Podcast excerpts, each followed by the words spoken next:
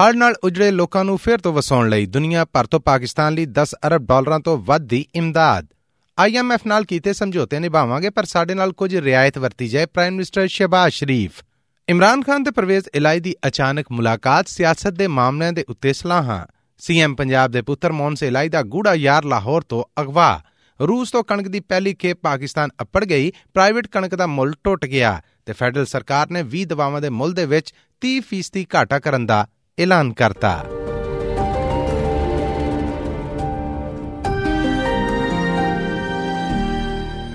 ਇਹ ਐਸਪੀਐਸ ਪੰਜਾਬੀ ਹੈ।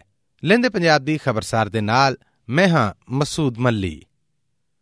ਪਾਕਿਸਤਾਨ ਦੇ ਹੜ੍ਹ ਦੇ ਨਾਲ ਉਜੜੇ ਇਲਾਕਿਆਂ 'ਚ ਲੋਕਾਂ ਨੂੰ ਫੇਰ ਤੋਂ ਵਸਾਉਣ ਖਾਤਰ ਯੂਨਾਈਟਿਡ ਨੇਸ਼ਨ ਆਰਗੇਨਾਈਜੇਸ਼ਨ ਦੀ ਜਨੇਵਾ ਦੇ ਵਿੱਚ ਹੋਣ ਵਾਲੀ ਆਲਮੀ ਕਾਨਫਰੰਸ 'ਚ ਪਾਕਿਸਤਾਨ ਲਈ ਇਮਦਾਦ ਇਕੱਠੀ ਕਰਨ ਦਾ ਮਾਮਲਾ ਦੁਨੀਆ ਦੇ ਸਾਹਮਣੇ ਰੱਖਿਆ ਗਿਆ।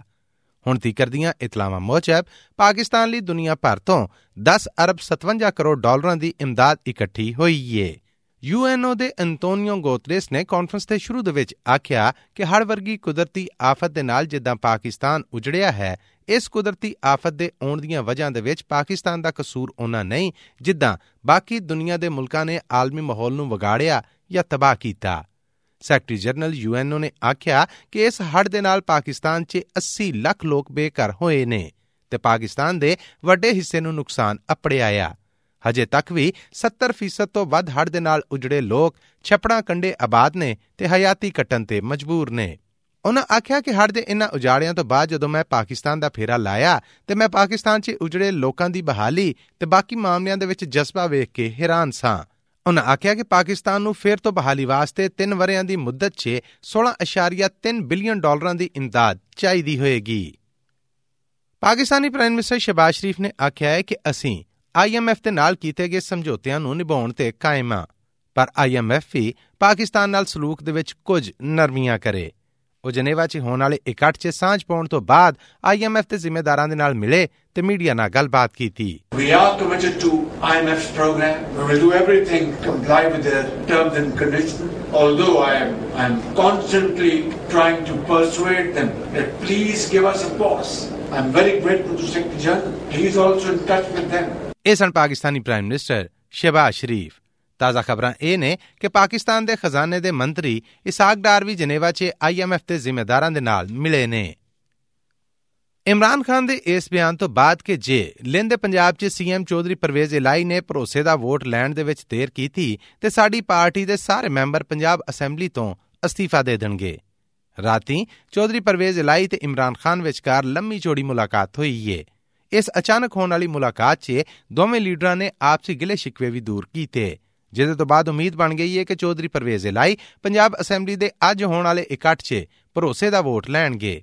ਜਦਕਿ federal minister for interior affairs ਨੇ ਆਖਿਆ ਹੈ ਕਿ ਚੌਧਰੀ ਪਰਵੇਜ਼ ਇਲਾਈ ਹੁਣ ਪੰਜਾਬ ਦੇ ਸੀਐਮ ਨਹੀਂ। ਉਹ ਮੀਡੀਆ ਦੇ ਨਾਲ ਗੱਲਬਾਤ ਕਰ ਰਹੇ ਸਨ। इनके पास जो है वो नंबर नहीं है ये दोबारा कोशिश करेंगे अजलास बुला के कि कोई दाव लगाने की लेकिन इन ताला इनका दाव नहीं लगेगा चौधरी परवेज अलाई जो है वो अब चीफ मिनिस्टर नहीं है इस सूबा के ਇਹ ਸਨ ਹੁਕਮਰਾਨ ਜਮਾਤ ਤੋਂ ਰਾਣਾ ਸਨਾਉਲਾ ਖਾਨ।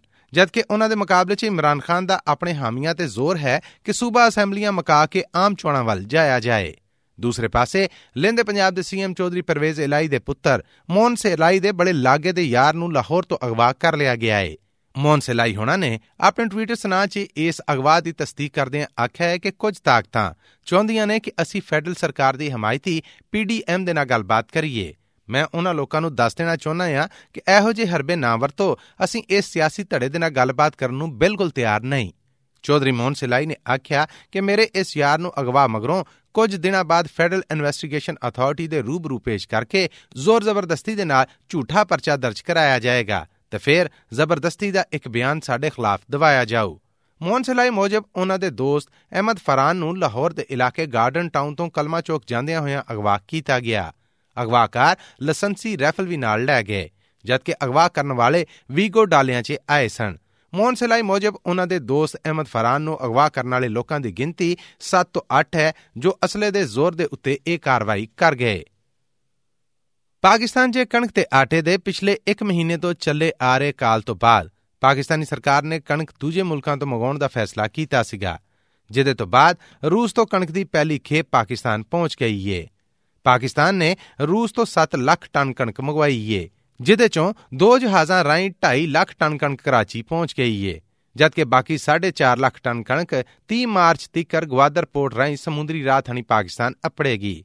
ਰੂਸ ਤੋਂ ਕਣਕ ਦੀ ਪਹਿਲੀ ਖੇਪ ਆਉਣ ਮਗਰੋਂ ਪਾਕਿਸਤਾਨੀ ਲੋਕਲ ਮਾਰਕੀਟ ਜਾਂ ਪ੍ਰਾਈਵੇਟ ਕਣਕ ਵੇਚਣ ਵਾਲਿਆਂ ਨੇ ਆਪਣੇ ਰੇਟ ਤੋੜ ਦਿੱਤੇ ਨੇ। ਇਸ ਡਿੱਗੇ ਮੁੱਲ ਤੋਂ ਬਾਅਦ ਕਣਕ ਦੇ ਮਨ ਮੁੱਲ ਮਗਰ 750 ਰੁਪਏ ਘਾਟਾ ਵੇਖਣ ਤੇ ਸੁਣਨ ਨੂੰ ਮਿਲ ਰਿਹਾ ਹੈ ਜਦਕਿ ਲਹਿੰਦੇ ਪੰਜਾਬ ਦੇ ਸੀਐਮ ਚੌਧਰੀ ਪਰਵੇਜ਼ ਇਲਾਈ ਦਾ ਆਖਣਾ ਹੈ ਕਿ ਅਸੀਂ ਆਟਾ ਮਿੱਲਾਂ ਨੂੰ ਸਰਕਾਰੀ ਕਣਕ ਦਾ ਕੋਟਾ ਵਧਾ ਦਿੱਤਾ ਹੈ ਮਿੱਲਾਂ ਦੀ ਪੈਦਾਵਾਰ ਤੋਂ ਬਾਅਦ ਜੋ ਸਰਕਾਰੀ ਆਟੇ ਦੇ ਥੈਲੇ ਲੈ ਜਾਂਦੇ ਸਨ, ਉਹਨਾਂ ਦੀ ਰੋਜ਼ਵਾਰ ਗਿਣਤੀ ਦੇ ਵਿੱਚ ਵੀ ਵਾਧਾ ਕਰ ਦਿੱਤਾ ਹੈ। ਰੂਸ ਵੱਲੋਂ ਕਣਕ ਆਉਣ ਦੀਆਂ ਖਬਰਾਂ ਤੋਂ ਮਗਰੋਂ ਆਟਾ ਮਿੱਲਾਂ ਵੱਲੋਂ ਵੀ ਪ੍ਰਾਈਵੇਟ ਕਣਕ ਖਰੀਦ ਕੇ ਕੋਟਾ ਪੂਰਾ ਕਰਨ ਦਾ ਕੰਮ ਹੌਲਾ ਹੁੰਦਾ ਮਹਿਸੂਸ ਹੋ ਰਿਹਾ ਹੈ। ਮੁਲਕ 'ਚ ਮਹਿੰਗਾਈ ਦੇ ਆਏ ਹੜ ਤੋਂ ਬਾਅਦ ਉਦਾਂ ਤੇ ਹਰ ਸ਼ੈ ਦਾ ਮੁੱਲ ਅਸਮਾਨੀ ਅਪੜ ਗਿਆ ਆ। ਪਰ ਫੈਡਰਲ ਗਵਰਨਮੈਂਟ ਦੇ ਵਜ਼ੀਰਾਂ ਦੀ ਕਮੇਟੀ ਨੇ ਰਾਤੀ ਸਿਹਤ ਦੀ ਮਿਨਿਸਟਰੀ ਵੱਲੋਂ ਆਈ ਸਿਫਾਰਿਸ਼ ਤੇ ਅਮਲ ਕਰਦਿਆਂ ਹੋਇਆਂ 20 ਦਵਾਵਾਂ ਦੇ ਮੁੱਲ ਦੇ ਵਿੱਚ 30% ਦੀ ਘਾਟਾ ਕਰਨ ਦਾ ਫੈਸਲਾ ਕੀਤਾ ਹੈ। Federal minister for health Abdul Qadir Patel ਨੇ ਇਸ ਘਾਟੇ ਦੇ ਬਾਰੇ ਮੀਡੀਆ ਨੂੰ ਦੱਸਿਆ ਕਿ ਜਿਨ੍ਹਾਂ ਦਵਾਵਾਂ ਦੇ ਮੁੱਲ ਦੇ ਵਿੱਚ 30% ਦੀ ਘਾਟਾ ਕੀਤਾ ਗਿਆ ਹੈ ਉਹਨਾਂ 'ਚ ਬਲੱਡ ਪ੍ਰੈਸ਼ਰ, ਕੈਂਸਰ ਤੇ ਅੱਖਾਂ ਦੀਆਂ ਬਿਮਾਰੀਆਂ ਲਈ ਵਰਤੀਆਂ ਜਾਣ ਵਾਲੀਆਂ ਦਵਾਵਾਂ ਦੇ ਮੁੱਲ ਨੇ।